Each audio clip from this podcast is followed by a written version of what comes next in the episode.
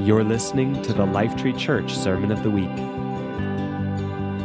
We pray that as you hear this word, you would be encouraged and inspired as you pursue Jesus in your everyday life.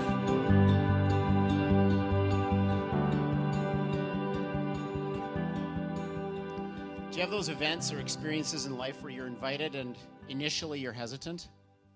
And then afterwards you're like, of course, that always is worthwhile. A morning run would be my example of something I would think about. Maybe it's coming to church.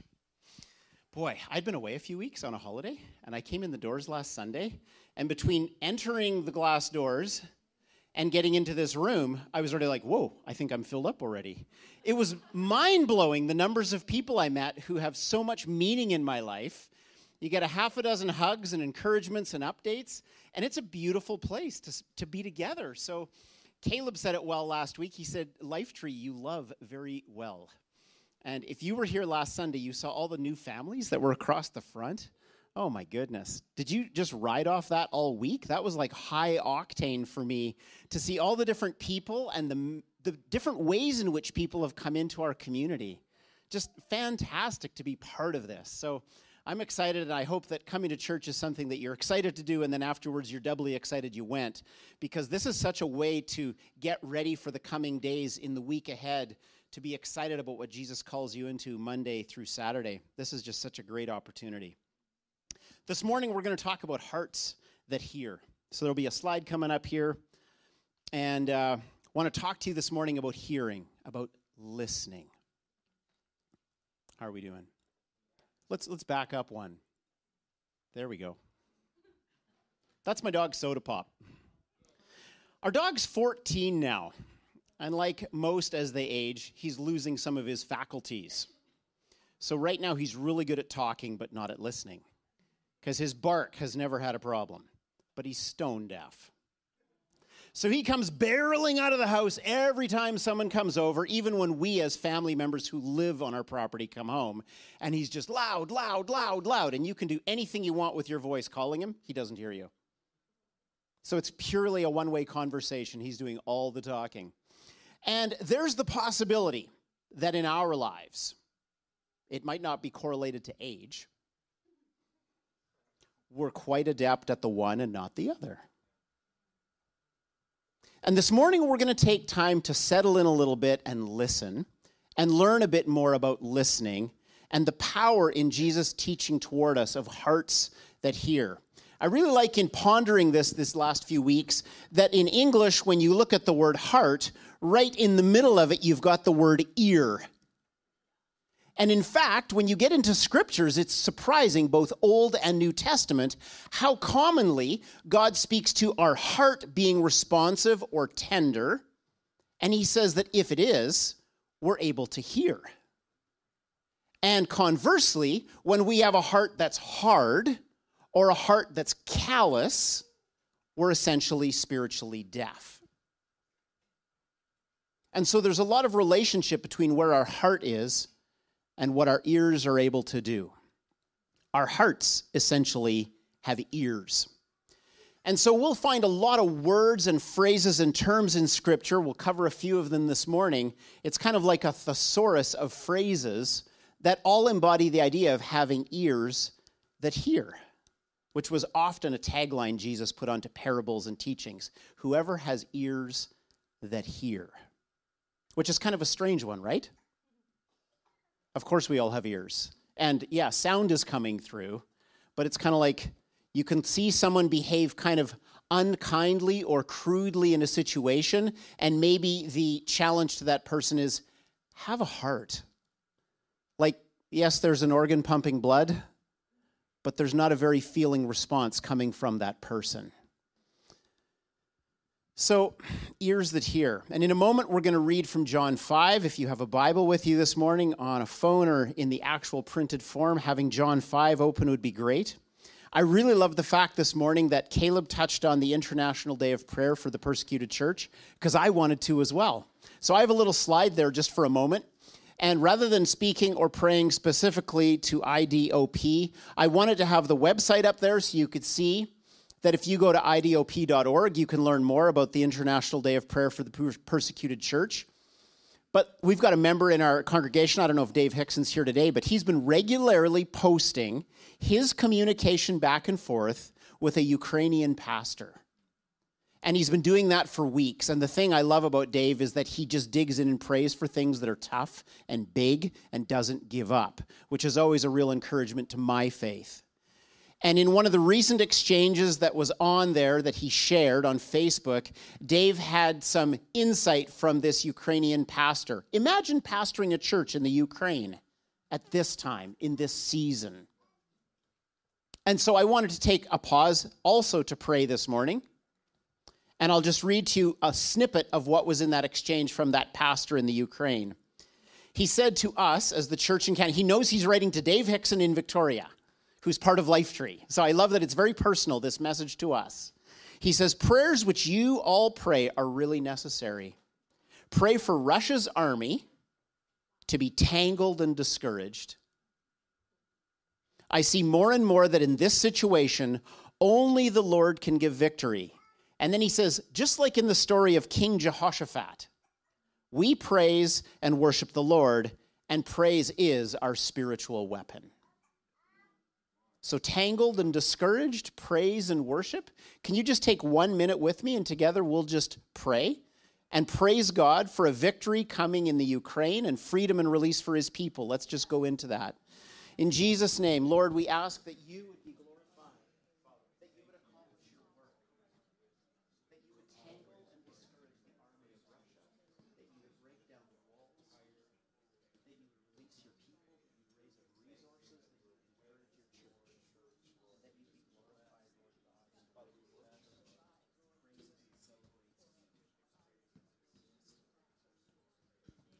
And Lord, we pray for breakthrough in hope and confidence for your people gathered in Ukraine as they worship this weekend, that they would be just covered with your grace and your goodness, Holy Spirit, that you would fill them with joy, that you'd equip them to praise in situations that look so miserable, and they would have breakthroughs, Lord, in how they declare the victory that is theirs in Jesus' name through their region, and ask, Lord God, together with them for the tangling and discouragement of Russia's armies in Jesus' name. Amen.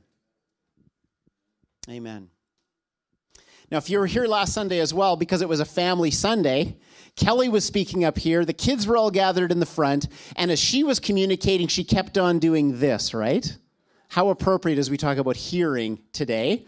And she would say, the thunder of horses' hooves. And we'd all, right? That was amazing. And then she'd say, the rush of waters as the parting of the sea was, and we would do all this. And that was great. And then the cheering of deliverance. We're like, woohoo! So we got to participate in the service last week and more or less create the soundtrack of the Red Sea deliverance and the people of Israel coming out of 400 years of slavery in Egypt. And it's interesting to know if we were to look at one another's lives and just go, what am I hearing right now? What's the soundtrack going on in your life? What's the backstory that's kind of motivating what's taking place for you? We see that there's a chapter we're going to look at in John chapter 5. And there's a healing at a pool, and it's an absolute miracle. A 38-year-long paralyzed person is set free with a word from Jesus. And in the moments that that happened, in the aftermath of that amazing miracle, all you see documented by all the Jews who have observed the miracle and this man walking around is absolute disgust at what's taken place. We are talking about hearts that are so stone cold. And I want to emphasize this morning, I don't believe this message is for someone else who we really wish was here who needs to be hearing this. I want today's message to be for me and for you, so that we're looking where God wants to do his work in us. After the healing, and this was the rub point, after Jesus healed this man with a word, he said to him on a Sabbath, which is critical to the story, take up your mat and walk. You can go. So he hasn't been able to move on his own in 38 years. And the fixation of the people who observe is that he's violating a Sabbath commandment, which says you weren't allowed to carry a burden. You weren't supposed to work. Well, and Jesus had done a little bit of heavy spiritual lifting. He had worked too. He'd healed someone. He'd kind of done miraculous doctor stuff on a day that was supposed to be a break day. So verse 12 in John 5 says, "Who does this person think they are to instruct you to take up your mat and walk after you were healed?" This was the blowback Jesus got for healing a man paralyzed 38 years. So I'll do a wardrobe change, pull my glasses out. We'll grab John 5, and we'll take a peek at it. We're just going to read from verse 16 to 26. So the healing's happened. The man has walked with his mat, as Jesus instructed him. The people are just completely blown that he would tell him to pick up a mat and walk. And so here we are at verse 16 of John 5. So because Jesus was doing these things on the Sabbath, the Jews persecuted him. Jesus said to them, "My Father's always at his work to this very day," meaning God does good things even on the Sabbath, "and I too am working." For this reason, the Jews tried all the harder to kill him. Not only was he breaking the Sabbath, he was even calling God his own Father, making himself equal with God. Jesus gave them this answer, "I tell you the truth. The Son can do nothing by himself. He can do only what he sees his Father doing, because whatever the Father does, the Son also does." There's perfect harmony. "For the Father loves the Son and shows him all he does. Yes, to your amazement, he will show him even greater things than these. For just as the Father raises the dead and gives them life, even so the Son gives life to whom he is pleased to give it. Moreover, the Father judges no one, but has entrusted all judgment to the Son, that all may honor the Son just as they honor the Father. He who does not honor the Son does not honor the Father who sent him." There seems to be a lot of closeness, isn't there, between Father and Son? They're clear on their roles, and they're incredibly supportive of one another. Verse 24, "I tell you the truth.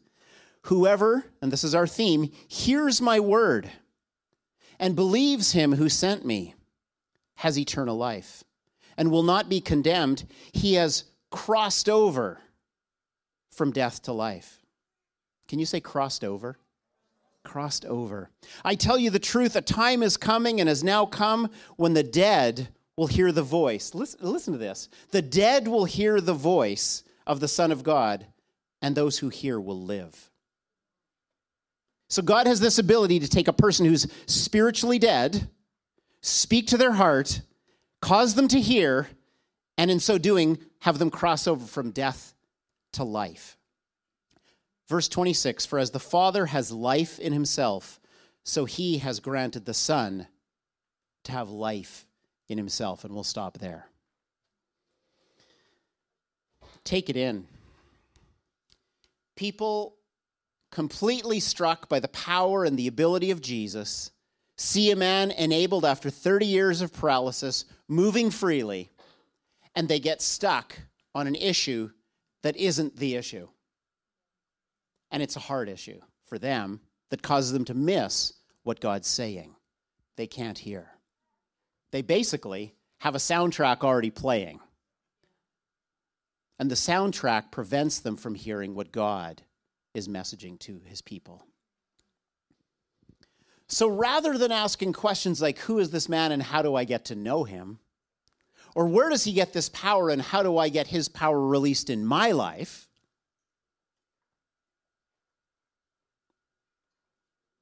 Because I kind of feel like if that was going on around me, that the main message in my brain would be, can I get a piece of this action? There was a lot of people needing healing.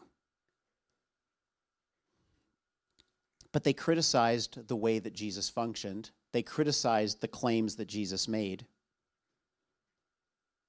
And maybe there's times when you find yourself or I find myself in a conversation, perhaps just in our head, perhaps with another person, and we actually, when we hear how God has spoken or revealed himself in Scripture, we actually feel a little bit ashamed that that's the way God does it. Do you ever find yourself somewhat apologetic for how God's functioned in the past?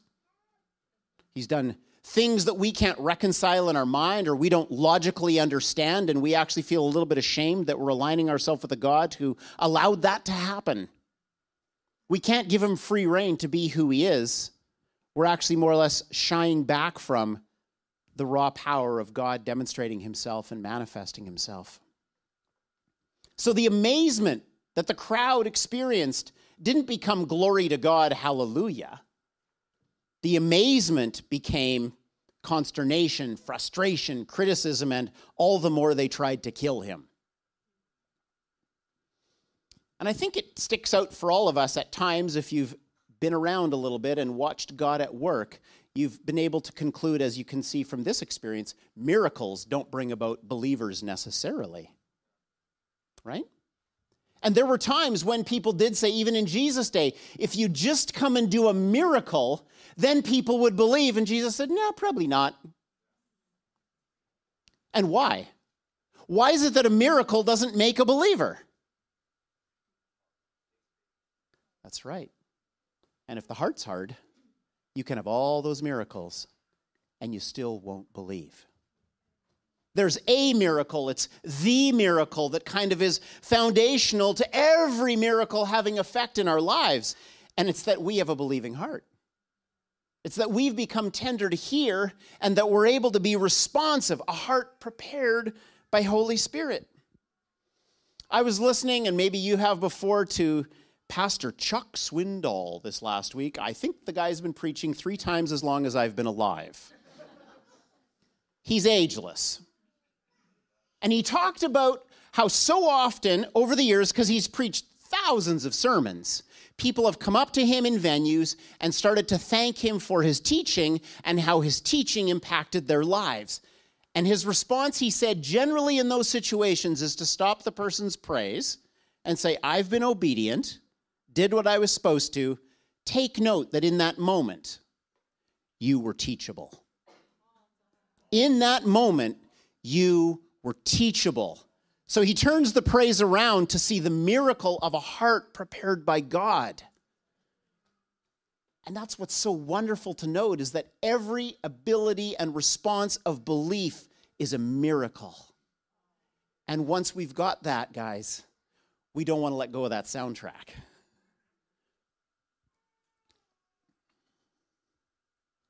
Verse 24 might be my favorite in this passage. The crossover verse. You look at that there. Verse 24, I tell you the truth, whoever hears my word and believes him who sent me has eternal life and will not be condemned. He's crossed over from death to life. I think that often in my journey with Jesus, I've considered that eternal life is kind of like an RRSP. And it's setting up a clear pathway for the future that down the road, sometime in the distant, long away, I'll get to tap into this contract I set up when I was young and smart. And that's the eternal life. You get eternal life activated when you die. That is not biblical teaching. Biblical teaching is your heart believes and you cross over, which means the moment of belief is the moment of eternal life being seated in you, which is why Jesus called it a new birth. New life is at the moment of belief. And this then changes our way of thinking, that when we share Jesus, when we live Jesus, we're not thinking about eternal life as a future option. It's an here and now dynamic, which is why Jesus used so many other colorful, forceful phrases like rivers of living water come out of this person, not after they die, the moment they believe.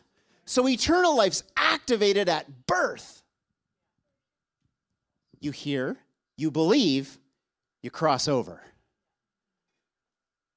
If you understand that at a heart level, it changes how you interact with Jesus, because you realize you're not waiting for something. You've already inherited it. You'll see the fulfillment of it down the road.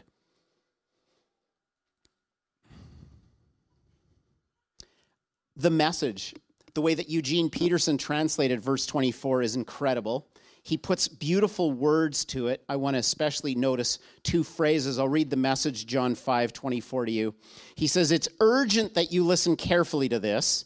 Anyone here who believes what I'm saying right now and aligns himself with the Father. Can you say that? Aligns himself with the Father. So that's another way. Obey, listen, pay attention, aligns himself. Who has in fact put me in charge, has at this very moment, the real lasting life, and is no longer condemned to be an outsider. This person has taken, oh, I love this phrase, a giant step from the world of the dead to the world of the living. Guys, say it with me. Eternal life starts now. It starts now. And that's why hearing and believing is so critical in our faith journey. Verse 25, the dead will hear the voice of the Son of God, and those who hear will live. This is the power of the gospel at work in society, in our families, in our neighborhoods. And yes, today's message is about us listening, but to realize this is the capability of the gospel message. It always has this power to transform lives. And I'm generally very unskilled at predicting who will be changed by it. Hard hearts can melt in moments, and people who seem so close can miss out for years on experiencing the crossover of moving into Jesus' arms. Deafness brings death. Listening brings life. Think of a child walking away from their parent, and their parent beckons them and says, hey, stop. And the child may or may not look back, but they keep on walking forward. They've heard, but they're not hearing. The word has been given, but they're not responding. If the child continues to walk away, we could just as well say they're not hearing, they're not listening, or they're not obeying. In our faith walk, God speaks to us. We get to choose to listen or to ignore. And if we don't submit to his words when he speaks to us, I don't believe generally in my own experience, he goes on to say a whole lot more. I want to say that again to you. If he says something to me and I don't pay attention, I'm disobeying, I'm not listening. He doesn't go on to say a whole lot more. If the parent was calling the child back to say not only you can't go play at your friends, but you need to come home, and it's time for dinner, and you need to wash your hands, but the child keeps on going, the parent isn't giving the rest of the instructions. Because until the child attends and aligns themselves with the parent, they're not going to get the full download. And I'm not saying this is always the case, but there's plenty of people I've met over the years who say God's quite silent in their life. And the presumption is the onus is on Jesus, on God himself. He's not talking.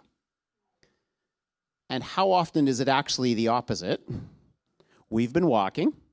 He did speak. We ignored. And now he's strangely silent. What a great opportunity to back up the bus and go back to that moment, which I believe, and I've never seen God quiet on this. You ask him, Lord, where did I stop listening? Do you believe that any child of a loving parent asking, Daddy, where did I stop listening? That their loving parent wouldn't give them an honest answer immediately? Because he wants intimacy with you. He wants eternal life to be flowing out of your life. And if the opportunity is presented for God to speak to a listening heart, he does. He's so good that way.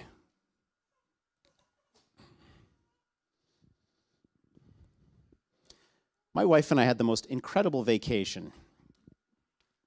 We were in Italy cycling. And another couple that we'd been cycling with for a number of days, we'd spent quite a bit of time together, we'd had meals together, and they were very clear a few days in that I was in love with Jesus. And at one point in our day's ride, the woman from the other couple and myself got out in front of the pack, and we got to a beautiful vista, and we stopped and waited. This is fall in Italy. There are vineyards with all the colored leaves. All of harvest is going on actively in the fields. It's so beautiful.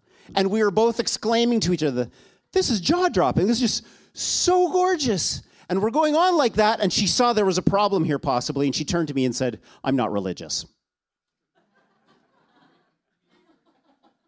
It was such an odd comment until you realized what the moment was offering.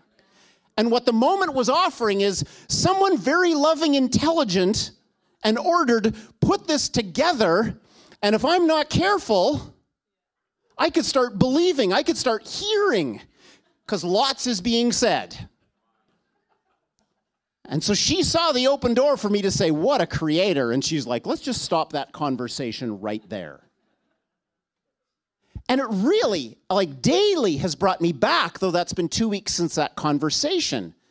What's the moment in your life where, despite all the evidence, the soundtrack playing in the background says, but I'm not listening?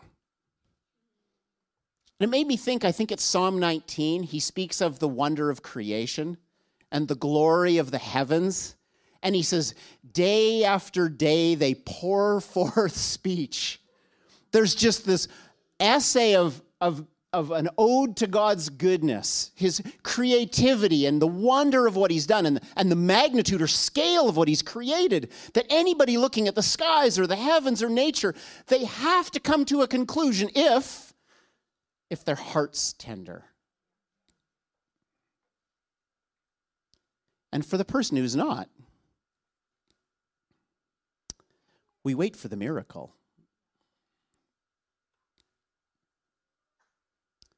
In Luke 11, Jesus chastises Jews. Very similar to the situation that we just read in John 5, where so much has taken place that such a clear message, there's such an obvious hearing opportunity. And he says in Luke 11:31, and he's referencing back to the time of Solomon, when the splendor of Solomon's kingdom was such a testimony to the majesty of God. He says, the Queen of Sheba will rise upon the day of judgment to accuse and condemn this generation for its unbelief. She journeyed from a far and distant land just to listen to the wisdom of King Solomon.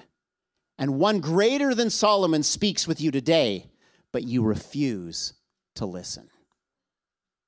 She knew there was something going on in a kingdom that she just had to get a taste and a view of. And she was willing to travel to come to the message. And then there's others who have the message right on their doorstep, and they cross their arms and say, not me, I'm not listening. And honestly, guys, I think in every one of our lives, there's little places we protect where we don't want to listen. So what's God saying? What do we need to hear? Let's wrap up just looking briefly at Matthew 13. Matthew 13 concludes with that same beautiful, he who has ears, let him hear. And as a person who loves to grow food, loves to be outside, hobby farming, those words that start off in verse 3, a farmer went out to sow his seed. That's just exciting. That's spring. Things are warming up. There's a new season and an opportunity. And it says in Matthew 13:3 and following, we'll just read to verse 9. A farmer went out to sow his seed. And as he was scattering the seed, some fell along the path. Birds came and ate it up. Some fell on rocky places, where it didn't have much soil. It sprang up quickly because the soil was shallow, but when the sun came up, the plants were scorched. They withered because they had no root. Other seed fell among thorns, which grew up and choked the plants. Still other seed fell on good soil, where it produced a crop, 160 or 30 times what was sown. He who has ears, let him hear.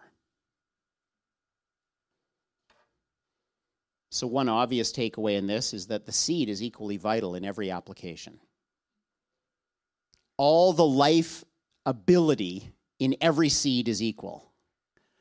But the outcome depends on the GPS coordinates, the heart where the seed lands. So it could be rocky, it could be a pathway, it could be thorny, it could be great soil. It's representing hearts and ears and our response to the same life-giving, pregnant with ability seed. It's what we do with it. And when you look at what chokes out the seed, what prevents the seed from growing, I think that this is a great way to talk about the soundtrack of our lives.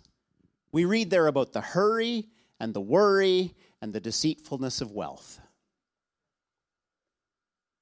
And sometimes we are to blame when others ask us how we're doing. We depict our lives in worldly terms of how busy we are, often with a sense busier is better, because it means we have value, importance, productivity, contribution. It's not a kingdom measurement in the least. We get caught up in the money. We get caught up in the hurry. If there's not enough of either, we get caught up in the worry. And between hurry, worry, and wealth, we create a soundtrack. Then you throw in a little bit of family illness, a family accident, a crisis where someone doesn't do what you'd wished and you can't control their choices. And you've got a pure mayhem soundtrack as the background noise to the daily activity you're in. This notion of come away with me and listen to my voice and respond with a tender heart and do what I'm calling you. It's like, I don't have time to do that today. I'm busy. I'm hurried, and I'm worried.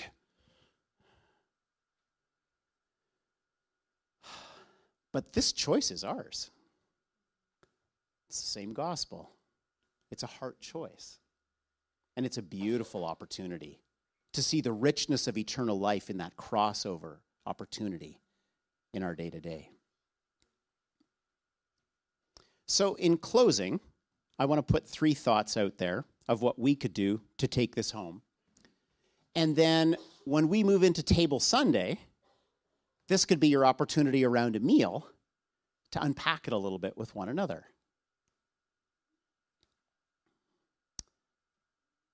Summarized, say yes, ask for understanding, and change the soundtrack.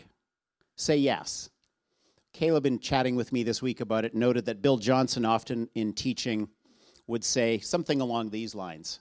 The clarity with which we hear God is in relation to the yes that's already in our hearts.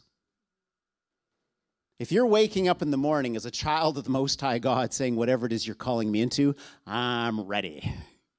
I want it. I want to see your power. I want to be in situations where I don't have sufficient ability to the challenge set before me. I want to see you show off. I want to be faithful. I want your name honored, lifted up, magnified, and extolled through my day. This is about you getting glory. Let's go. You start off with that type of yes, and I think there will be a lot to hear. So that could be one place where you want to ask God. Matthew 13:19, when Jesus is unpacking the meaning of the parable of the sower to his disciples, says in verse 19, when anyone hears the message about the kingdom and does not understand it, the evil one comes and snatches away what was sown in their heart. There might be something that is a sticking point for you on current challenges and conflicts in society. You don't know what God's heart is on it, or even worse, you know what God's heart is on it and you won't bend your heart to it. And you need understanding sufficient to say yes to him, even if you can't understand it. But you need to get to a point where your heart is bending to his, where your mind aligns with his. He's not changing his mind. He's God. So you need to ask for understanding and alignment in your heart. And I think a lot of us have areas of life where we're not really agreeing with how God sees things and what the scripture lays out for us. So we could be praying for that. And finally, change the soundtrack. How do you change the soundtrack? One of the Psalms I was reading in the last few weeks was Psalm 73. You get a worshiper beset by the challenges of daily life, and he sees people succeeding. This is the classic theme in the Psalms, right? You see people succeeding who aren't supposed to succeed. They're doing bad things bad ways. They should be going to ruin, and things are going great for them. And he's all tied up in knots, and he doesn't know how to respond. And I think this can be us on a day-to-day basis And the beautiful thing is he comes to resolve in Psalm 73. He says, until I went into the sanctuary. And then, in the presence of God, he was able to settle himself. And God could speak and he could hear.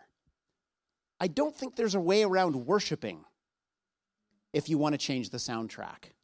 If you're going to put hurry, worry, and wealth in its place, you'll need to position your heart before the Most High God. What we did this morning with 7, 8 people who practiced and prepped for the week, that's a beautiful experience, but how do we take that into tomorrow? So that we can give him the praise he deserves, because that really is saying yes at the start or whatever point in the day we choose to do it. So with that, I trust there's something for each that we can be hearing. And as we get ready to take the chairs with arms and stack them and the ones without arms and set them to the side and put the straight tables in the front and the round tables in the back as Caleb instructed, I was hearing. You can also be asking the Lord, what is it that I'll share with the people I get to share my, I believe it was a burrito, Kelly said. What could we share around lunch that would be that opportunity to just make it a bit more accountable, a bit more shared, put some words to it? So let's just wrap up in prayer and then look forward to lunch together.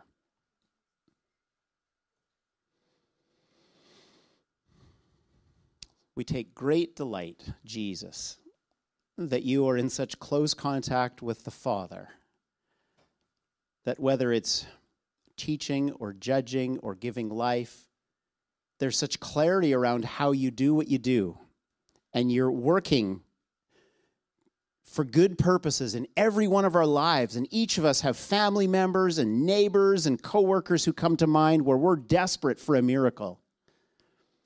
But Lord, we know that you want to work in our lives too, and so we submit ourselves to you, asking for tender hearts that say yes, that seek to understand rather than resist what doesn't make sense now. May you give us wisdom, Lord God, and hearts that are tender. Holy Spirit, we welcome you, that we'd be the 30, 60, 100 times soil that receives this powerful seed and experiences the fruit crossing over to eternal life. We pray in your magnificent name. Amen. Thank you for listening to the Life Tree Church Sermon of the Week. At Life Tree, we are a family all about declaring and displaying Jesus to transform lives and benefit our city. If you'd like to find out more about Life Tree, you can find us online at lifetree.ca.